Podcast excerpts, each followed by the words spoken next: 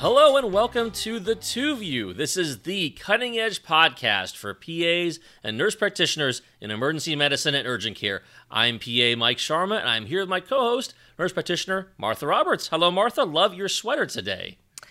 Hi, Mike. Look, can you tell, is it a vest, or is it a sweater vest, or is it a two-in-one? Oh, man, like, from this angle, I think it's a, a one garment, a seamless garment. You are correct, but I do like to have people keep guessing. So anyway, we like to take uh, chances here with our recording in our fashion world. I'm ready to jump right into our topics, though. We have a special program today where we hit up what I like to call a little bit of the odds and ends at E M. And Hi. Some of these things that we're going to talk about, uh, we do talk about at our courses, but we change them up pretty frequently. So let's let's catch up. Yeah, like we have new S T D treatment guidelines, right? Yeah, so we're going to be covering those. And then we are going to kick back and relax it a little bit with a brief discussion on muscle relaxants and back pain. Get it? Kick back. Dad joke. Coming at you early. You know, you know, we see back pain every day, so let's really bring you up to speed on what's the latest on using muscle relaxers and how they can be part of your treatment plan or if you should ditch them altogether in back pain. Yeah, so we're going to get into that real deep. Finally, we're going to talk a, a bit about patient satisfaction because, yes, it's still part of our job. And is there a way that we can get more folks to fill out those all-important surveys without making our lives that much harder? We'll go over a study that suggests, yes, this is doable, and we'll end with some procedural pearls, my favorite. We are forever injecting Lido into people for something that is such a common practice for all of us. Maybe we should review Uh, a few rare but side effects for and guidelines for max dosing. All right, let's do this.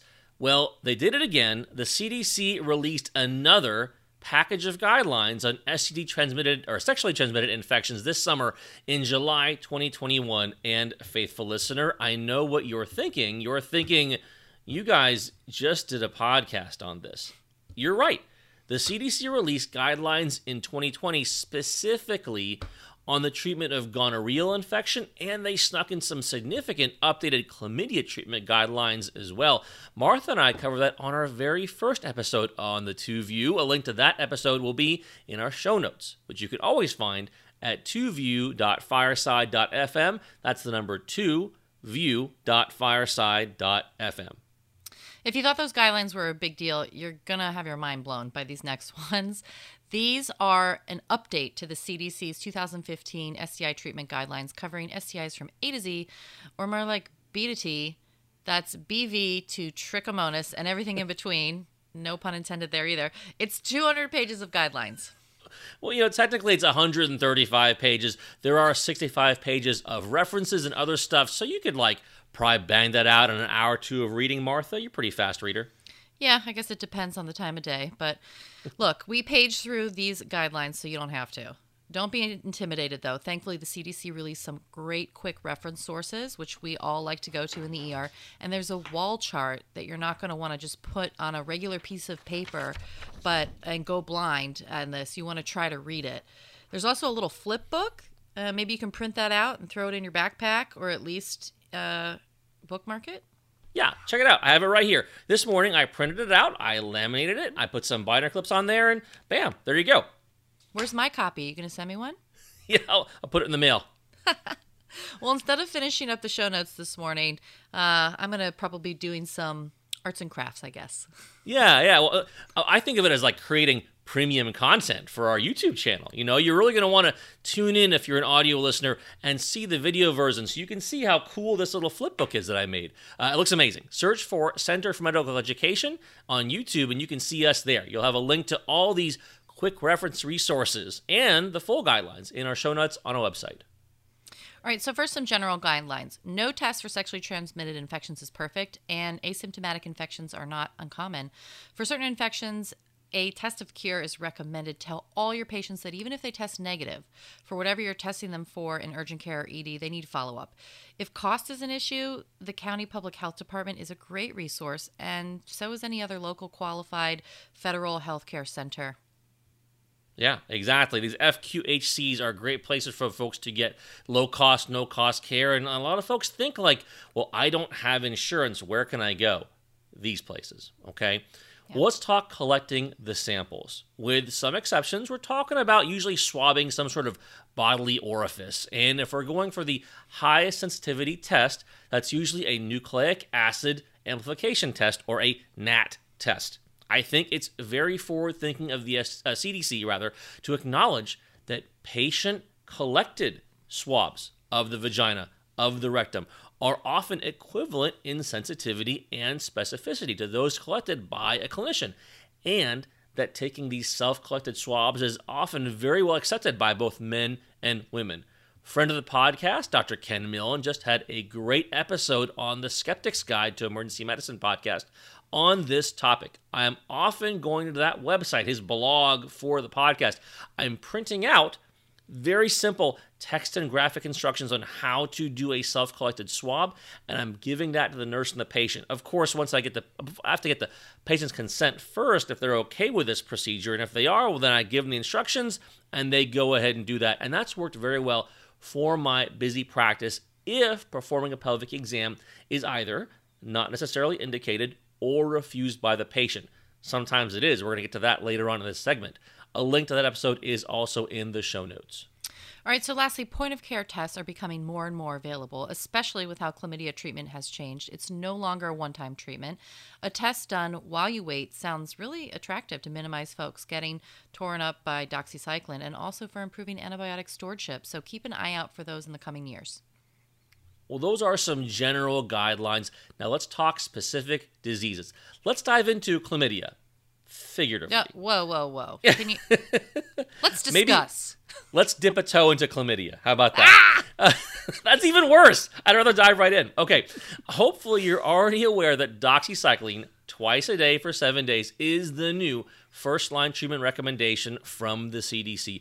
And we've talked before about that in that first episode about how to make this drug, which can be poorly tolerated by patients because of how irritating it is to the G I tract, how to make it more tolerable for patients. Definitely check that out. You need to be counseling patients about this, warning them that it's going to tear them up. Here are some other ideas. Doxy is also available in a delayed release, two hundred milligram tablet formulation, which is a once-a-day dosing for seven days, is as effective as the typical doxy dosing. More costly, but also has a lower frequency of gastrointestinal side effects. So if that's really the, the kicker there, that's an option. Um, Levaquin, levofloxacin, is an effective treatment alternative as well for chlamydia, but it's more expensive. And we all should know by now the black box warning that basically says for fluoroquinolones, like basically F D A is like, if there are any other treatment options other than a fluoroquinolone, use that other treatment option. So it's a quite strong recommendation from the F D A. If doxy is absolutely not an option for whatever reason, they're allergic, they can't tolerate it, they can't afford the multi-day dosing regimen, azithromycin is still a second-line treatment option. And the guidelines say that it should, quote, always be available for persons for whom adherence with the multi-day dosing regimen is a concern, okay? I would personally especially be getting folks to get that follow-up care if you have to use azithro. We know there's a lot of resistance out there. That's the whole reason for the guidelines change, okay? So I would, in my opinion, very good oral and written counseling is a must-do. Hey, you can't take doxy for X reason. We're giving you azithro, but we know that you need to get this follow-up here. How about in pregnancy?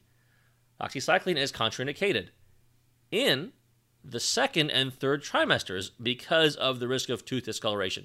Before you jump all over that, I think it's important in the first trimester, if you're going to give it to, ask about any sort of like hyperemesis gravidarum issues, like doxy's hardy enough when you don't have that going on. Azithro, one gram orally in a single dose is still an option. You heard my warnings about that earlier. Another alternative regimen, amoxicillin, five hundred milligrams orally, three times a day, for seven days. So you have some options there depending on pregnancy trimester and, and other considerations. That was a really good review, Mike. Thanks. Thanks. So let's transition, let's transition though to trichomonas. Interesting stat. Trich is estimated to be the most common non-viral S T I worldwide, affecting approximately three point seven million persons in the United States. More common, you might think, and associated with a lot more problems: preterm birth, infants small for gestational age, premature rupture of membranes, a doubling of the risk of cervical cancer, and a ton of other stuff. T R I C is not just annoying. In many facilities, T R I C testing is done with a wet prep or a wet mount. You swab the area, rush it over to the lab, and sometimes it's literally looking for these parasites moving around under a microscope, which I have seen, because at Davis, we still use the microscope to look at all our own wet preps. Understand, oh, wow. Yeah, understandably, this has a pretty poor sensitivity, though, so cost makes that a good option, but there are N A T rapid testing and culture tests available, so that's something to consider if you think this could be causing symptoms and they were wet prep negative for T R I C. The recommendation treatment for trichomonas has changed for women. Now the C D C recommends metron- metronidazole five hundred milligrams by mouth twice a day for seven days, right? So that's Flagyl five hundred milligrams by mouth twice a day for seven days. It's used, it used to be that you give a dose of metro or Flagyl one time, but the guidelines cite a study that demonstrated this new regimen reduced the proportion of women retesting positive at a one-month test of cure visit by half, compared with women who received the two-gram single dose. So that's huge. No published randomized trial are available that compare these doses among men. The two-gram single dose of metronidazole or Flagyl is still recommended for men. An alternative treatment for both men and women is, oh, Mike, you always give me the hardest things to pronounce. You got this. I know you got this. Tinidazole. Yes. Two grams by mouth, one time. A little more costly, yes, but G I side effects are not as bad, and this is a one-time treatment. Okay. Well, now let's talk about pelvic inflammatory disease, or P I D. The board answer for diagnosing P I D is that cervical motion tenderness, but in real life, acute P I D is difficult to diagnose. There's a lot of variety in symptoms. It can be very subtle, and women can even be asymptomatic. Because of how difficult this can be to catch and because of how it can really negatively affect the reproductive health of women, the C D C is recommending a low threshold for clinically diagnosing P I D. If a woman is at risk for S T Is, if they are experiencing pelvic or lower abdominal pain, if you're stumped and can't figure out any other reason for that discomfort, and especially if one or more of the following is present on the pelvic exam: cervical motion tenderness, of course, uterine tenderness with the bimanual exam, or adnexal tenderness, consider treating for P I D. Now, let's say you're doing the pelvic exam. The majority of women with P I D have either some sort of mucoperulent cervical discharge or evidence of the W B Cs on the wet prep. If the cervical discharge seems normal and there's no W B Cs on the wet prep, the guidelines state that, quote, a P I D diagnosis is unlikely and alternative causes of pain should be considered. So look for that discharge, look for the W B Cs on the wet prep. There are other diagnostic options available. We can do an ultrasound, which, you know, may or may not show inflammatory changes. And there are even more invasive options like laparoscopy or an endometrial biopsy to look for inflammation that an O B can pursue at follow-up. Treatment here is going to be very broad spectrum to cover a lot of stuff. Option one is your standby, you probably are aware of already, I M or I V ceftriaxone, depending on how you roll in your E D, I V or I M, with uh, two weeks, fourteen days of doxycycline and metronidazole twice a day. You're giving five hundred milligrams of ceftriaxone or an entire gram if the patient is greater than or equal to one hundred fifty kilograms in body weight. Option two, I M Cefoxitin plus probenecid, one gram orally. That's there in the E D with two weeks of doxy and metro twice a day. Option three is any other parenteral third-generation cephalosporin like, you know, cefoxitin, ceftriaxone, and these two weeks of doxy and metro that you heard with the other recommendations. All right, let's end by talking about herpes simplex virus, or H S V. The N A T test is the most sensitive test here, but sensitivity rates will still vary from ninety to one hundred percent. Like we talked about at the top of the segment, no test is perfect. Sometimes patients aren't shedding virus, the virus at all. So no virus N A T test will be negative. There are other tests that can be done, like serologic testing to look for antibodies to H S V. These antibodies show up during the first weeks after infection and stick around indefinitely, unlike viral shedding that can come and go. If the N A T test is negative and you're still thinking H S V, the guideline recommends a two-step serologic test for antibodies to be done twelve weeks after the time of the suspected first infection. Okay. Well, there are other changes to the guidelines with regards to gonorrhea in neonates and children, in patients presenting with proctitis and epididymitis suspected from gonorrhea, and also updated testing recommendations for other infections and updated H P V vaccination recommendations. Please refer to the show notes for the complete C D C guidelines. And again, those can be found at our website, to view dot fireside dot f m. That's a great review. I, you know, it's always helpful to have that kind of stuff Uh, in your back pocket and just kind of review it, because not only did some things change and get updated, but uh, you know, I can't remember a day that, that goes by that I haven't seen one of these things. I mean, yeah, really. I mean, we, we changed how to treat every single one of the big three there, and P I D, I guess, is more of a change in how you diagnose it. So this is huge. Like any sort of genitourinary thing, big changes there. Yeah. All right. Well, let's ease into segment two. All right, ease into it. We're going to talk oh, about mus- muscle relaxants for back pain. First, my own experience. Okay. I had back pain once or twice in my life. Sure. I took ten milligrams of Flexeril and I felt like a puddle. It was not euphoric or anything. It was just kind of like I was a mush pile. My brain was working just fine, which we all know means I was still on go mode, and yet I couldn't move my body. So yeah, these things work to relax you, but I didn't find it really helpful to sleep because I was still thinking about everything I had to do.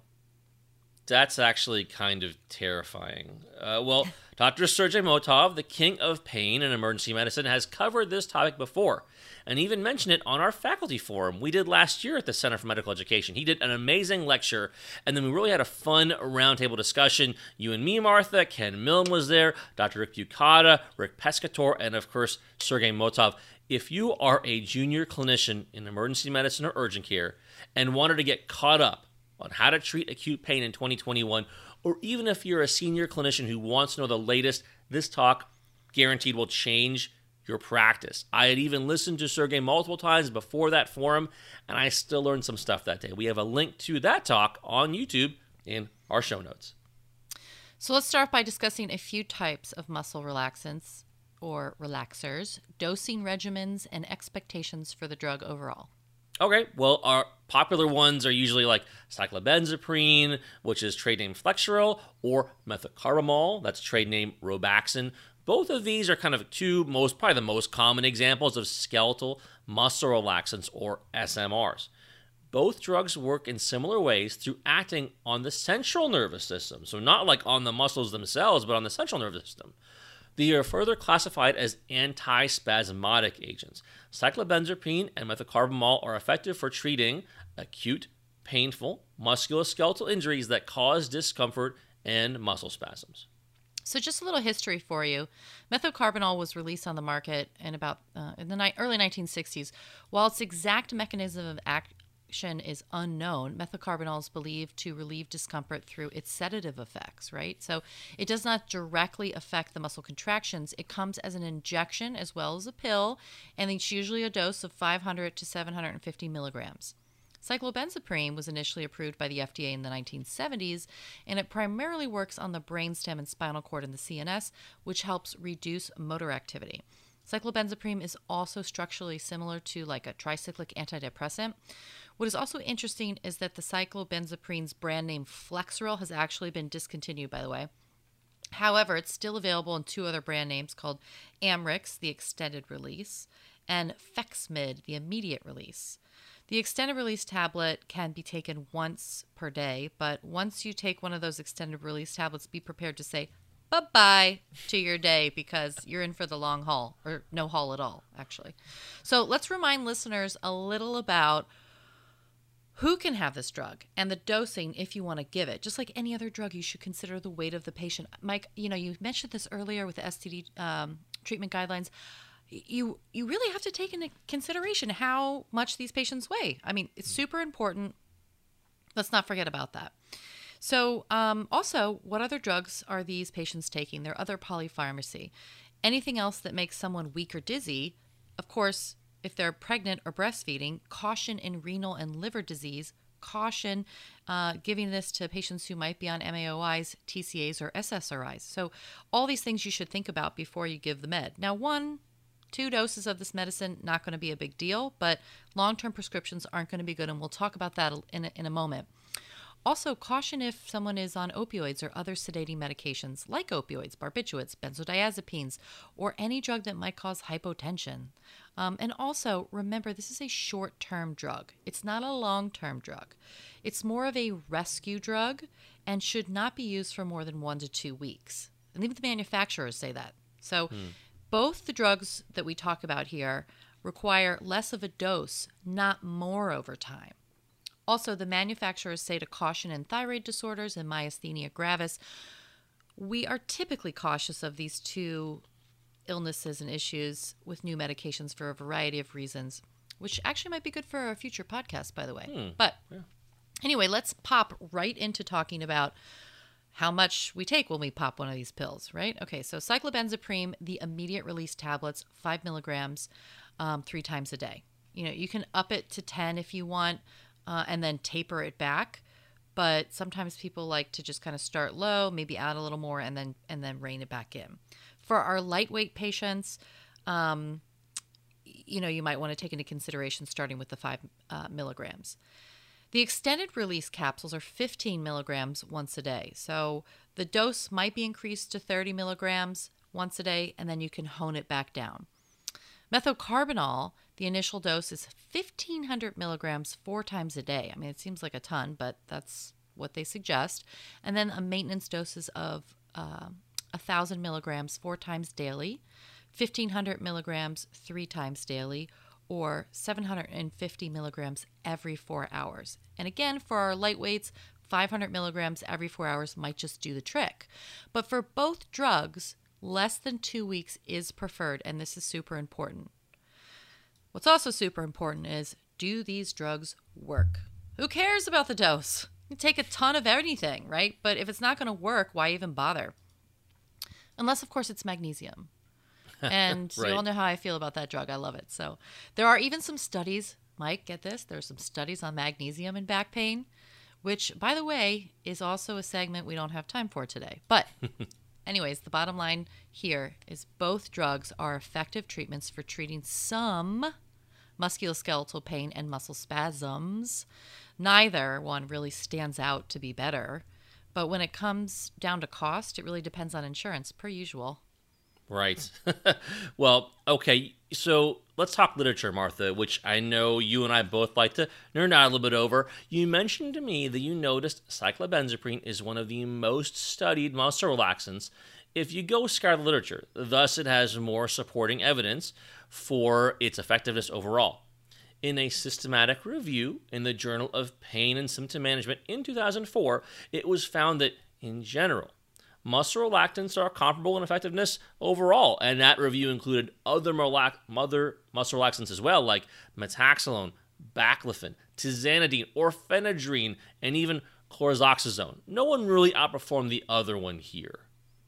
I like to give you all the difficult words too, Mike. I, I was like, she did this on purpose. Okay, that's all right. I got this. I'll rise to the occasion.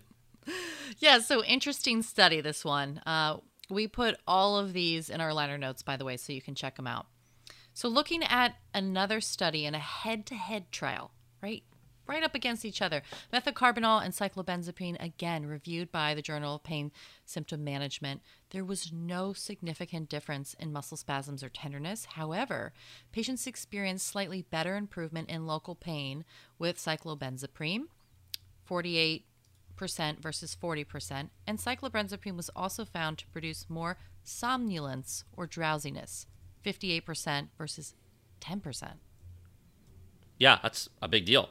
Well, how about combining these muscle relaxants, S M Rs, with other drugs?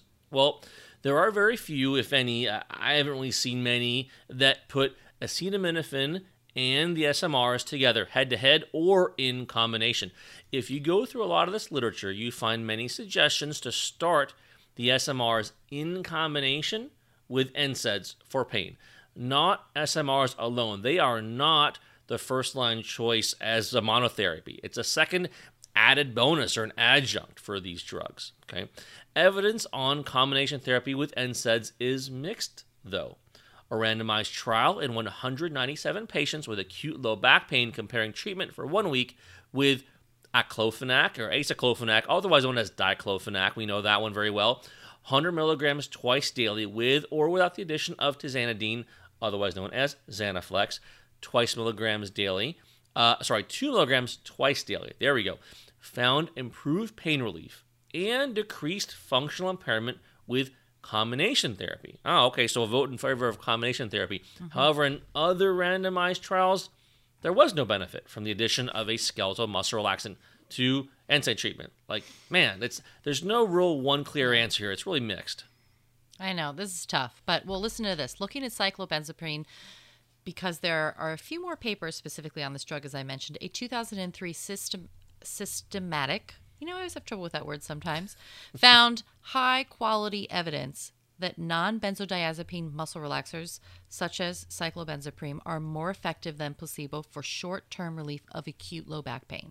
A very recent subsequent two thousand twenty-one, right, ding, ding, ding, recent mm. meta-analysis in the B M J, including forty-nine trials of over six thousand patients, also found that non-benzodiazepine muscle relaxants had a small benefit in reducing short-term pain, two to three weeks of use, when compared with the control, but not a reduction in disability. So please note, both uh, both analysis uh, in these papers looked at an increased risk of adverse effects from muscle relaxants, as we have spoken about, because they can be dangerous. Mm. But basically, the big B M J study showed considerable uncertainty that exists about the clinical efficacy and safety of muscle relaxants overall. Very low and low certainty evidence shows that non-benzodiazepine antispasmodics might provide small but not clinically important reductions in pain intensity and might even increase the risk of adverse events in acute low back pain, respectively. Large, high-quality, placebo-controlled trials are urgently needed to resolve uncertainty. Don't we just love when we hear that phrase, Mike? Who doesn't like uncertainty in medicine? I love uncertainty. So I'm sure our listeners are like, okay, so what do we do? Do we give the muscle relaxants or not? Like, how do we decide? So I, I'm going to put the the big B M G B M, the big B M J study in our, our liner notes, so you can take a look at that, and you can kind of read about some of the issues that they had with bias. Um, which I'm not going to get too much into today, but I think this is really interesting, just a reminder to look at the rate of bias in some of these studies when you're reading them. Um, but that'll make our brains explode this morning, and it's too early, so I'm going to kind of forgo that for now. Okay. But basically, this is what I want to say. From this information in general, I feel like maybe these drugs aren't the right choice for some. And I'm skeptical about how much actual pain relief any of them bring along with their muscle relaxation. With that being said, ask patients and discuss with them, you know, as a potential second-line treatment, and let them know the side effects. No single one muscle relaxer is really any better than the other. Ask if one has been successful for a patient in the past, and if so, ask what was the dose. And if it was a small dose and they want to try it again, you could consider giving it maybe at a higher dose. Consider taking S M Rs only for a few days. You, are, as the clinician, should prescribe, oh, say, I don't know, five or ten pills and see if maybe that will help the patient. They can be habit-forming, just F Y I, and they aren't that expensive, uh, and they might be helpful to some. So overall, nothing lost, but nothing really gained. So, yeah, well, let's talk about that last part, right? You know what? Uh, I'm I'm very sensitive to money, and and in the sense, ask my ask my family. Um, but um, you know, as far as when it comes to patients here, right? As far as cost of medications, right? Generic methocarbamol tablets usually covered by Medicare, great, and insurance plans. Um, but if that's not in place, you can purchase these tablets at a retail cost of about thirty-one dollars per prescription. There's lots of different um, discount cards, SingleCare, GoodRx, that can lower them even further to like eight dollars, five dollars for a course of thirty pills. That's pretty good. Cyclobenzaprine, a little higher retail cost of forty-two ninety-nine compared to methocarbamol. Um, but the good news is generic cyclobenzaprine often covered by Medicare and insurance plans. Yeah, I always like to pop these uh, pills into my little calculator and find out how much it's really going to cost for a patient, because they're not going to fill it. And then everybody wasted all of their time, honestly, trying to print out the prescription and asking them if it even works. So I got a lot of this info on cool new drugs. Uh, reviewed by PharmMDs, and that's the SingleCare website. It's a lot like GoodRx, helps you find cheaper prescriptions, get discount cards. Their information is reviewed and checked with literature sources that I also liked, read, and referenced for you all. I read like five papers that were referenced in their particular review. So I'll put that in the liner notes. So I just want to end this segment, Mike, by saying some short words about benzodiazepines and their role in muscle relaxation and back pain, because I think it's important. I actually called Jim. I called Jim Roberts, and I asked him, I said, you know, you've been prescribing meds for back pain for, I, I didn't say anything insulting, like five hundred seventy-five years, but I essentially said, what do you think? Should, like, look, just screw the literature, Jim. What has worked in your practice? What have patients told you is good for them? And what's interesting is that he said, listen, I really think Valium is a fantastic drug. Diazepam is a great drug. It does a really good job, and patients really enjoy it. And I said, well, you know, well, how do I make the decision about which one to give? And he, of course, said, ask patients what has worked for them in the past, and maybe consider, you know, giving a single dose of one in the E R and seeing how it worked for them. So, again, that's just a, a little throwback to maybe some just some bedside care that we forget about. But cyclobenzaprine has actually been co- compared to Valium and Soma in clinical trials. So in those trials, cyclobenzaprine was similarly effective to these drugs for treating acute low back pain. So that's nothing to sneeze at, but I do strongly recommend not sneezing when you have back pain, because it hurts like a you-know-what, all right? So remember, Valium, whole different ball game. Using Valium can be even more addictive and sedating than S M Rs, right, Mike? We don't want to be giving people new problems. That's like my goal in life, is to not give someone a new problem. Although there's not much literature on this. Um, I think, of course, more studies would be useful.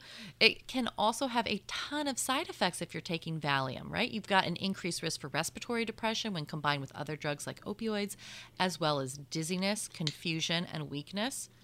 But giving, again, five to ten pills at five milligrams or ten milligrams a pop isn't that big a deal. Again, we started this segment with my own experience. I will end with my own experience. I have taken Valium for an M R I. I was very relaxed, right? I was. And then I kind of forgot about my pain, and I just didn't care. So there's your single person case study. And also, when you say the word Valium to an anxious patient in pain and the word prescription, your patient satisfaction scores will skyrocket.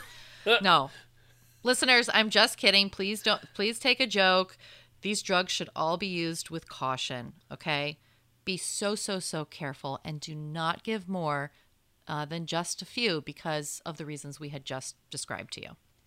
I love the joke, and you, by the way, really nailed the segue into our next segment by mentioning patient satisfaction scores. I read a really interesting article in Emergency Medicine News, E M News, that has led me to change my practice, kind of, because how do you not read an article entitled, How to Improve Patient Satisfaction Scores Without Really Trying? You know, many of us deal with these patient experience, patient satisfaction st- scores, Press Ganey. Uh, there's different names for it, different euphemisms for it, and it can really cause a great deal of stress in our lives as clinicians. I mean, it's hard enough, even when we're not in the middle of a pandemic, to diagnose and treat patients, to manage the flow of a high-volume emergency department, and now add this extra pressure of trying to get good scores on patient satisfaction surveys.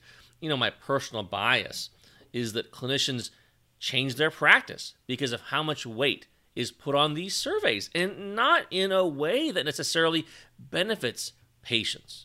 I really struggle with how we're supposed to be scientists in medicine, and we're tying things like clinician bonuses, hospital reimbursement, sometimes a clinician's employment in a job, to a survey that sometimes less than two percent of patients end up filling out and returning. I mean, come on.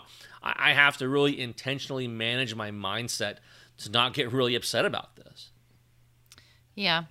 Some days it's hard not to get upset about anything. You know, sometimes we feel just so powerless. But let's let's turn this into something very positive, okay? All right. These authors, who are three emergency medicine physicians in your neck of the woods, Texas, Mike, yeah, right, start out the article in probably the most diplomatic way possible.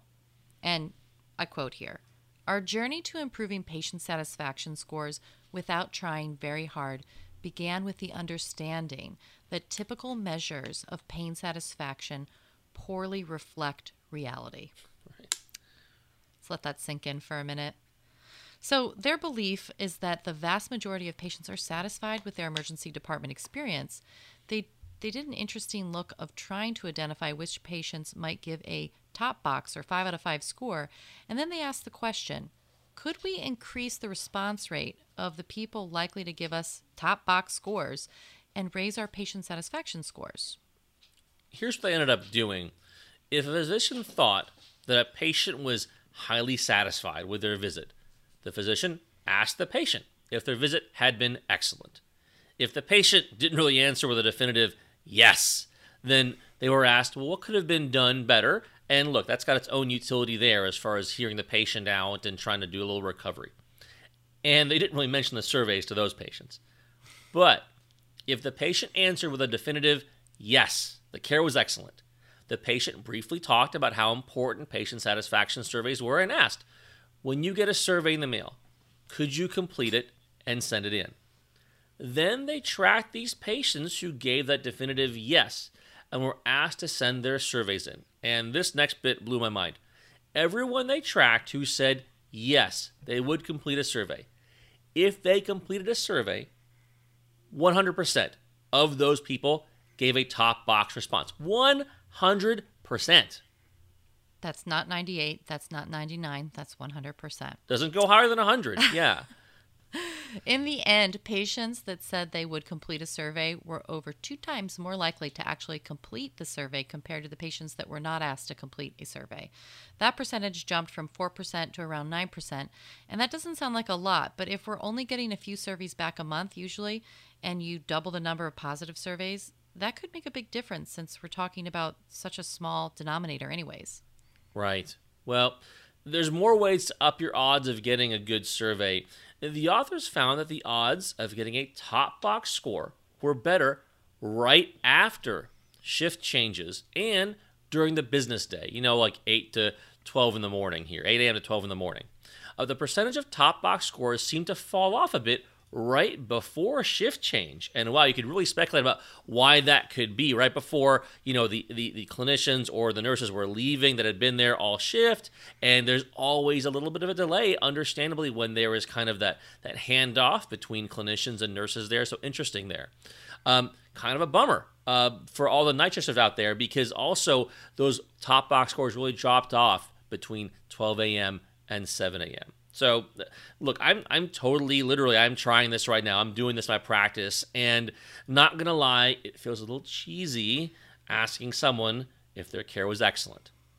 But it is a huge opportunity to end the visit on a happy note, not just for the patient, but for you as well. Like, how many times do you get told in a shift that you, Martha, or you, Mike, provided ex- excellent care? Like, you're providing excellent care all the time, but to hear a patient say that you're doing that, that's a real opportunity to improve clinician satisfaction as well. Uh, I'm working my way through a book right now called Compassionomics. It's not a, a you know unheard of book. Probably a lot of folks have read it's it. They're listening. Book. Yeah, you yeah. read it before? Okay, yes. I'm still I'm still working my way through it by two physician authors. It's Trezicek and Mazzarelli, and they came to the topic, this topic of like, does better patient satisfaction increase the quality of patient care? They were kind of, frankly, skeptical, like pessimistic about it, frankly, because we've heard that angle before of higher patient satisfaction, higher patient mortality. There are some studies that suggest yeah. that. That's kind of a weird study here. I don't think that really captures the whole argument, but a lot of folks will cite that study here. Well, they came at this, these authors, from kind of that angle, that pessimistic angle. They really applied some science to it, and they found that not only does compassionate healthcare help the patient, it helps the clinician as well. I know a lot of folks out there are struggling in healthcare right now, and yeah. this might be an important way forward when a lot of folks might be looking for a way out. So, you know, I just wanted to take this a couple steps further, Mike, because I think it's super important. Uh, after just working three shifts in a row at Zuckerberg Sanford General, it was really rough couple of days, um, and our wait times, you know, they were long. And and what is important, I found, is that, yeah, it's great when patients give us their satisfaction right away. And sure, you know, telling us that we gave excellent care, always super important. But when another coworker or someone that doesn't even do what I do in the E R comes up and says something to me that is so meaningful to me, and maybe one of the takeaways that there's there could be a couple things you can do today if you're driving into your shift. Here's some things you can do right away. You see someone do something awesome, tell them. You know, if you see someone performing really strong, good work, tell them. Tell them they did an excellent job. That stuff is so important, especially right now. And in addition, when it comes to patient satisfaction, you know, I say this time and time again, calling a couple patients back right when you get into your shift takes about five, ten minutes. Just be like, hey, what's up? How are things going? You know, I'm just calling to see how you are, right? Usually, the, I can't remember the last time someone said they needed something. And if they did, it was something easy I could take care of. And then also, we all know I'm a big component of giving people my email. I know people are wishy-washy about that, but I'll tell you, for the last month, I gave my email out approximately five hundred times. One email. You know what that email said? Will you be my primary care provider? Did you say no? I said, I'm so sorry, but uh, don't come and see me anytime. Exactly. No, I'm just kidding. I did say, uh, you know, certainly we're here in emergencies, but that's not where I practice. So, yeah. Well, I, I love what you said there. And um, that's another thing I've started to, to do in my practice, especially right now. Like, I'm trying to check in with my staff a little more personally. And and if I, I, I try to make a point of when I leave for the day or when they're leaving on shift, because often the nurses will leave before me just because of the way shift change works out. I want to tell them not just, thanks for your help today, or hey, good job, or hard day. I try to remember something specific they did. Hey, thanks for being so fast on that, or wow, you were a really good job with this patient, or they were so scared, you really calmed them down, thank you. I feel like the specificity of, of that comment makes a big difference, because, I mean, we hear all the time like, hey, good job today, or thanks for your help. It's like, uh, you know, the, the joke in the military is kind of like, thanks for your service. Like, you know, that kind of rolls off the back. You know, or or being a healthcare hero, you know, like that kind of rolls yeah. off the back as well. But um, when someone really says specifically like, hey, this thing you did, this thing specifically, you did it very well, and the patient benefited from it, I think that that, that hits differently for people. Yeah. Fantastic pearls. And speaking of pearls, we're going to end the show today with our segment number four on a topic I'm pretty excited about. For this last topic, I want to talk about a procedural pearl that is important to our practice, and that's the use of lidocaine. And I'm not going to talk about any other anesthetics. I just want to talk about lidocaine, okay? Because we could go on a full-out tangent about all the other ones. But I feel like when we teach some of our new A P Ps, we often say, oh, yeah, I'm just going to numb this person up, and then I'm going to do the procedure. And that's how I do with the procedure. But I think it's important to hone in on the dosing and safe practice here. And it's a reminder for ourselves as well. I always, always ask myself three questions before I use lidocaine or any other anesthetic to repair a laceration. Number one, what is the extent of the injury, and do I really need this drug? Two, if I need it, how much am I going to give? How much am I going to use? And number three, has the patient had it before? Okay, always in the back of my mind, because some patients don't get great pain relief from lidocaine. And there's some studies that show when bupivacaine and lidocaine go head-to-head, bupivacaine had some benefits over lidocaine. So some patients have better pain relief from bupivacaine over lidocaine at times, and even less medication volume needs to be given to achieve the same anesthetic uh, effects. But it's a longer-acting um, anesthetic, so consider again point number one. What is the extent of this injury, and how much surface area is involved? And weigh your pros and cons then. So let's talk safety about lidocaine and discuss a little bit about the mechanism of action and how it works. Remember, Lido also comes in different forms. And that brings me to point number one again. Can I use a L E T, right, a topical form of lidocaine to get the anesthetic that I need? And is there, you know, basically a topical formulation I can put on? I can set it, let it, and leave it until I'm ready to do what I need to do. I almost made you spit your water out, right? That's great. I often will use it in combination with an injection to achieve a solid working surface free of pain. But that also requires some calculation and planning. How much have I given? And if there's a small lac on the face that just needs a few sutures, it might be a good idea just to use the L E T alone. And honestly, I've had really good results from this. Yeah. Lidocaine, again, it prevents uh, pain by blocking the signals at the nerve endings in the skin. And I feel like an infomercial here, but lidocaine comes in so many forms. You should keep it in your arsenal for uh, a variety of ailments. And it's a nice refresher just to remind you guys of some common procedures we do where lidocaine might make an impact. So remember, you can get Lido in a spray, patch, extended release versions, gel, jelly, cream, ointment, lotion, pad, swab, powder, and of course the solution for injection.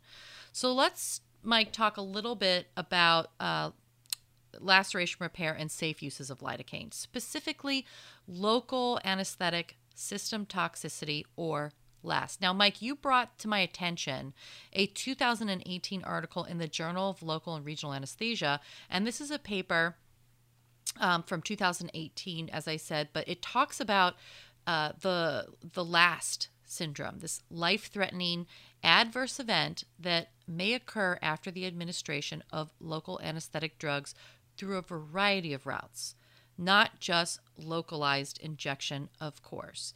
And I feel like I've been talking way too much. Maybe okay. Yeah, I'll talk might... about the article. Yeah, I yeah. liked it, so I'll go ahead and throw in here. So, you know, this article, it identifies this pretty recent data that demonstrated the underlying mechanisms of how LAST works. And so it's it's kind of multifactorial. There's a lot of different cellular effects going on in both the central nervous system and the cardiovascular system. You know, the, the journal or the, the article authors noted that even though some sort of neurological presentation is most common, LAST often presents kind of atypically, and one-fifth of these cases present with isolated cardiovascular disturbance. There are several risk factors that are associated with the drug used and the administration technique.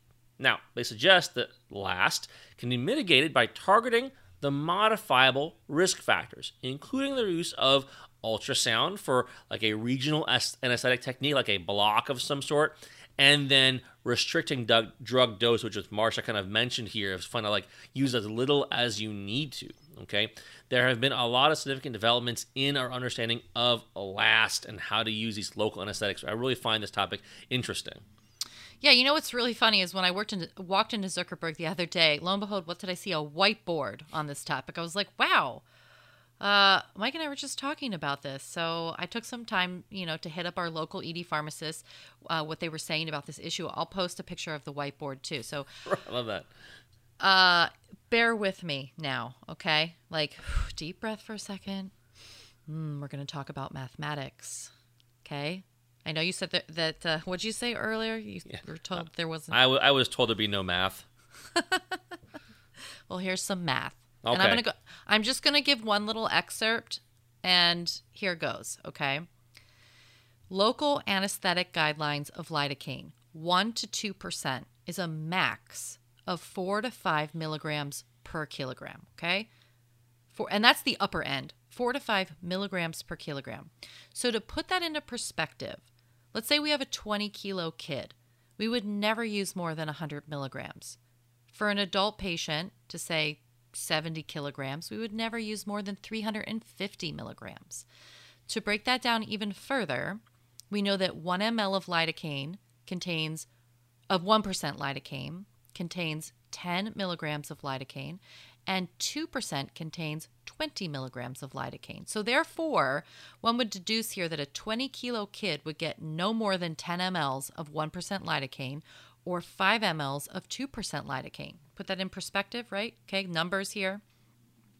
The seventy kilo adult would get no more than thirty-five milliliters of one percent lidocaine and roughly seventeen milliliters of two percent. Now, of course, thirty-five milliliters of anything seems like a lot, right? But what about those giant gashes where we have to go in and we start with eight to ten milliliters? Maybe we need more. We have to be cautious of how much we're giving and what concentration. So that is simply a reminder here. Of course, those numbers are on the higher side of dosing. What we really start to worry about um, are when we're going anything more than three to four milligrams per kilogram in either an adult or pediatric patient. So let's talk tox now. Symptoms of progression are as followed for this syndrome of LAST. They get a little slurred speech and paresthesias. That leads to drowsiness and confusion, and then muscle twitching and seizures, prolonged Q R S, and then cardiac arrest. Yikes. So this is not something to fool around with. You know, who knew? Right. Well, so let's really get into the pathophys here. So from a neuro perspective, what's happening is this. You have these increasing plasma concentrations of the lidocaine that you kind of injected in there, and that compromises these cortical inhibitory pathways by blockading sodium and uh, sodium channels specifically. And that's also messing with your neuron depolarization. So you, you block those things, and that leads to some excitatory clinical features of sensory and visual changes, muscular activation, and then the seizure activity that Martha mentioned here. As the plasma concentrations keep on rising, excitatory pathways are affected, and so now we have this depressive phase of neurological toxicity with loss of consciousness, coma, respiratory arrest, all right? From a cardiovascular perspective, that's even more complex. You're going to have these conduction disturbances, myocardial dysfunction, and, you know, very labile peripheral vascular tone. I mean, you know that we use lidocaine in A C L S pathways, you know, so if you absorb enough of it, then you definitely can throw off your cardiovascular uh, issues here. The primary effects are likely to arise from rhythm disturbances, prolonged Q R S, like Martha said, and other effects are kind of more secondary. Uh, normal conduction is thrown off again by this direct sodium channel blockade at the bundle of His. You're driving these arresting membrane potentials to a more negative level, and so you're having a harder time propagating action potentials. Now you're going to have a prolonged P R, prolonged Q R S, prolonged S T interval.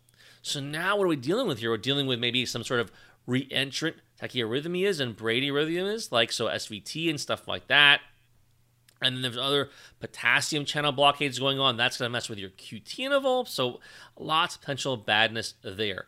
Speaking at the myocardial level, the heart muscle itself, so there's lots of other things going on there. So you've got some calcium channels and your sodium calcium exchange pump. Those are blockaded. And so now we're reducing our intracellular calcium stores, and thus diminishing contractility. I mean, we're talking like sodium, calcium, potassium. Like that's that's how your, your heart beats, is by the movement of these ions. So we're hitting all of these things. And so we're going to diminish contractility here. Um, you know, if, if your eyes haven't crossed yet, the, the paper goes on to talk more about the neuronal control mechanisms of the baroreceptors that get involved now too, and negative effect on systemic vascular tone here. So you can get really nerdy and really dive deep into this one if you want. And think about this too, right? So let's say you do this and you start seeing the the start of the LAST in a patient, right? You're seeing some of these things uh, that we talked about as far as your symptoms goes, a little slurred speech, a little paresthesias,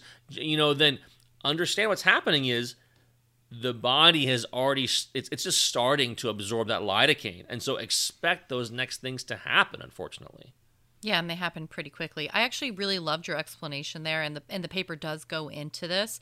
But I think sometimes, you know, especially on this podcast, we're kind of like, oh yeah, like you do this and then you get that, or, you know, we have we're talking about something and maybe we don't get so sciencey or nerdy about it, but this is really fascinating stuff, and it really makes you remember what this syndrome is and what it does and the ill effects of it when you know what's happening in the body. Like, that's the only reason why I think I retain any information, is when I truly understand what's going on at the scientific level. Um, But yeah, the paper also took a look at which patients are more at risk, by the way, which is, we have to think about this. So put the following patients on your radar. Extreme age elderly patients who may have a reduced clearance of lidocaine or any other drug for that matter, so renal or hepatic dysfunction. In fact, the paper suggested from their research that they uh, would consider saying use ten to twenty percent reduction of your typical safe dose in these patients. So other concerning patients may be, of course, those who are pregnant. Their doses may need to be reduced as well. The paper also suggests that uh, patients who have renal disease, they have a hyperdynamic circulation and reduced clearance of Lido. As a result, free plasma concentrations are largely unchanged, um, and dose reduction is often unnecessary. But again, you should really check the patient. Like if they have a big lack, and you need to repair this with lidocaine, I mean, first of all, are you consulting a specialty service? But also, like, maybe running a few labs on this patient for other reasons isn't out of, you know, the wheelhouse. I'm sorry, I'm in like Zuckerberg Sanford General mode where a patient does come in with a lack, but they're also there for renal failure, and they're yeah. also there because they're homeless, and they're also there because they have a foreign body in their rectum. So, like, that's all one patient. So, sorry, I digress. Well, no, I mean, like the, uh, you, you bring up these great points, right? Think about how many old person falls we get, and their skin is so brittle, and they have these massive lacerations, and oh, by the way, they have renal failure, and oh, by the way, they're elderly. And so, yeah, like this sneaks up on you sometimes, I feel like. Yeah, but there's no old person that comes in where I'm just like, yeah, I'm just going to repair their laceration with a L E T, and they're going to go home. Like, it just doesn't happen. But, um... oh, that made me laugh. Anyway, um, of course, patients with cardiac disease, uh, they're at an increased risk of LAST for all those reasons Mike so gently described. Uh, so take into consideration any other drugs that those patients are on, and they're uh, uh, going to be at greater risk of having complications. Now, it's rare to have this, okay? So this isn't like something you have to be like, oh, crap.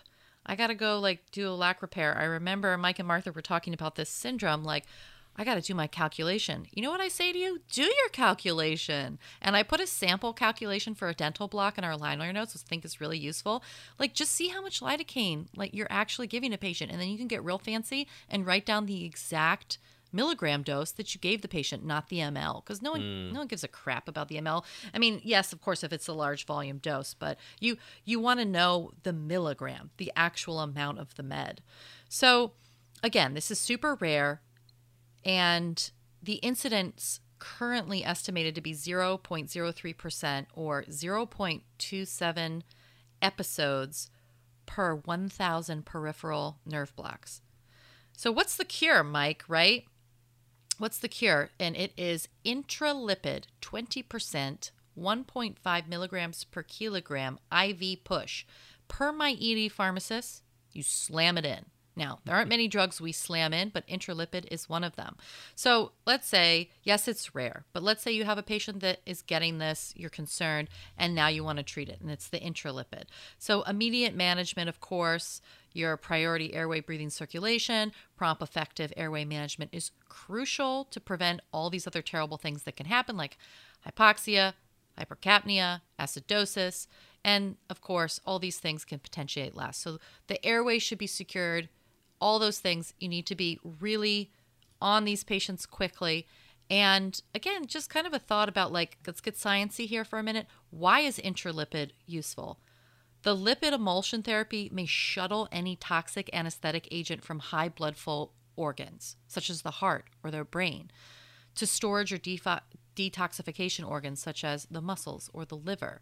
So that's essentially how Intralipids work. And lipid emulsion therapy may also improve cardiac output and blood pressure, hence further facilitating the shuffling effect. So while, you know, you're protecting the rest of the body here. So this is a great paper with a lot of nuggets that was super short, actually. It was a short paper, but it was sweet and super fun to read, and I highly suggest you check that out. I'm I'm just reading because I've never honestly pushed Intralipid on somebody, so I was like looking it up, like what is Intralipid? A sterile... I just told you. Well, I know, but I mean, like, so, but like, what does that mean? A lipid emulsion therapy? Like, I'm still like, okay, um, in English, it's a fat emulsion, so it's a mixture yeah. of fat with, it's a source of calories and essential fatty acids. So like, could I just like pound a pint of Haagen-Dazs and that's like kind of like doing Intralipid? I don't know. That, that's my excuse, I guess, when I eat a bunch of ice cream here. I'm preventing LAST. I just want to make sure I don't get any LAST. Yeah, that's what you should tell all your patients when you're discharging them. Like, okay, take uh, ibuprofen if you have pain, and also go eat a pint of Haagen-Dazs. There you go. Yeah, it's it's therapeutic and, well, just therapeutic. Yeah, not diagnostic, just therapeutic.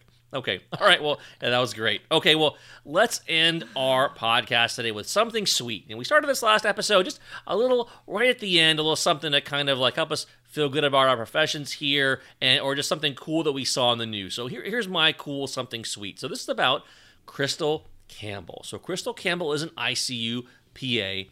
And um, we have a link to the local news segment about her in the show notes. And uh, look, just overlook The uh, the talking head talking about how she is a nurse turned magic maker, thanks. Uh, overlook the apostrophe S used in the chyron about her. Just feel the story for a second, okay? So an I C U P A in a pandemic, that's a pretty big deal. It's a pretty hard job here. And her teenage daughters entered Crystal into this Disney Magic Maker contest. It's an award for making a positive impact in their community. And this is a quote from Crystal.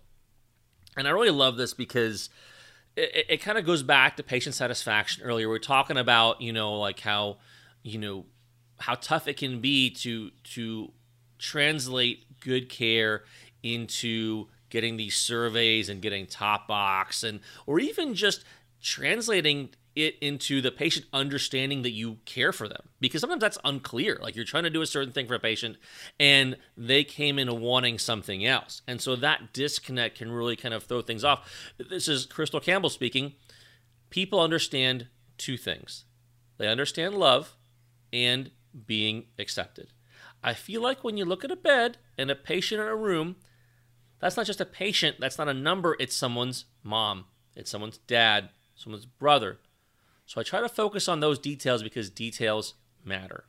Well, they nominated her for this award and she won. And so as a recipient of this award, Crystal Campbell and her family are going to receive an all-expenses paid trip to Disney World, as well as a year-long subscription to Disney+, which I'm loving watching right now.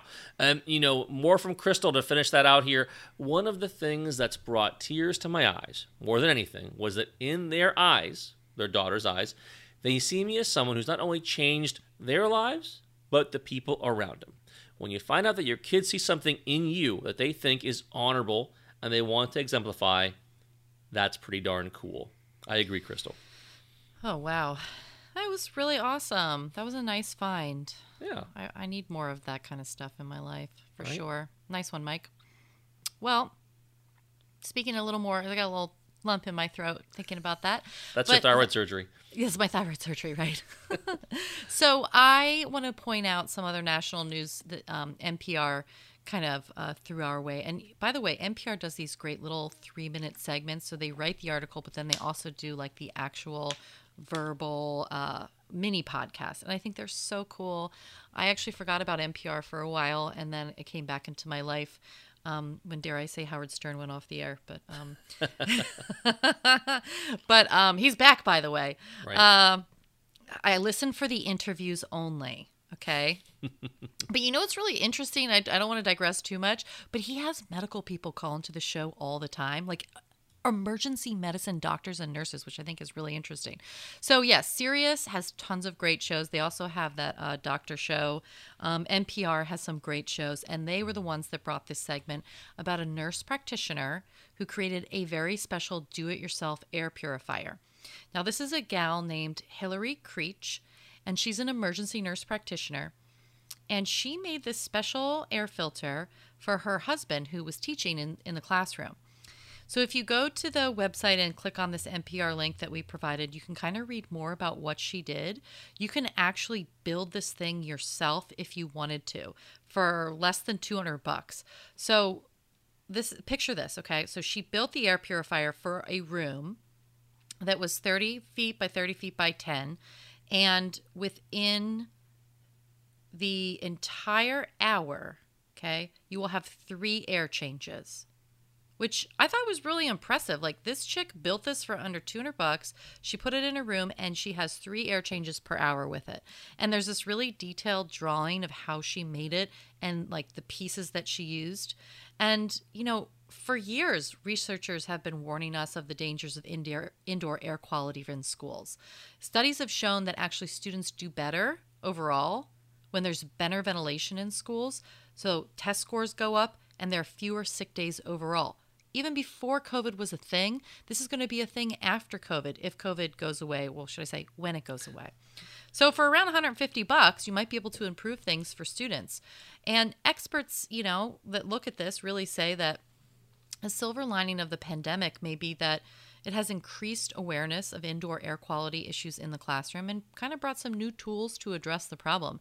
And this emergency N P chick, Hillary Creech, we salute you. You got creative and you got cool and you did it on a budget. Yo. Yeah. Well, and I just, before we get any angry emails, we know that it was designed by other people and that Hillary's just one of the many people that is using those plans that someone else created to make this air filter. But it's great. It's great to have an N P featured in something like this. And these are all components that you can get from your your favorite big box hardware store, buying air filters and duct tape and, and a box fan. So pretty easy. Nothing you have to even send away for, probably. Well, let's shift focus to our two-view trivia for the episode. We have an upcoming scheduled boot camp coming up in November in Las Vegas. And get this. Are you getting this? If you get this question correct, you will receive a full pass to our course in November. That's right. Free C M E for you. An evening with us in the Diamond Lounge. Three and a half days of C M E from some of the top educators in emergency medicine. Of course, airfare, hotel, and galley money is kind of up to you, but the rest of it, free. Okay, so let's talk about first our last week's episode, or our last episode's trivia question. Go ahead, Martha. Okay, so it was a pediatric-themed episode, so we themed it as such. Okay.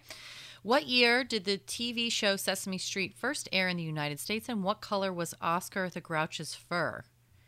And the answer was nineteen sixty-nine, and the color was orange, which I didn't know, by the way. Bizarre. So the winner goes to Jenny Lewis, P A from Arkansas. Way to go, Jenny. All right, Jenny. All right, well, this month we're going to ask you this. During what war, this is a two-part trivia question because we are the two of you here.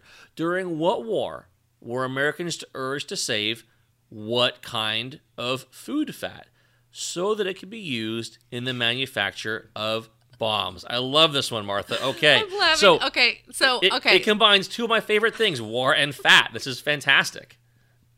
I had like all these different... I'm sorry. I'm going to try to like not laugh too much more. But anyway, when you hear the answer next month, uh, you'll get why I chose it. So, um... yeah, so email us your guesses at two viewcast at gmail dot com. That's the number two viewcast at gmail dot com. And tell us either who we should send the prize to or if we should send it to you. And, of course, give us your feedback. You can email us at, the again, the same address, two viewcast at gmail dot com. Visit our faculty site featuring all our upcoming courses at w w w dot c c m e dot org. And consider coming to see us in November, November fifteenth through the nineteenth in Las Vegas. And this is the time, right? Because you know our schedules get made up months in advance. So decide today. Come see us. Hang out with us in Vegas here. Hopefully the Diamond Lounge is open again by then, and we'll hang out. Okay.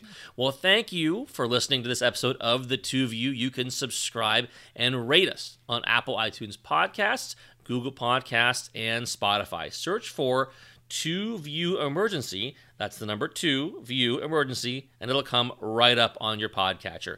Ratings help us climb the charts so that other clinicians get some Two View goodness like you.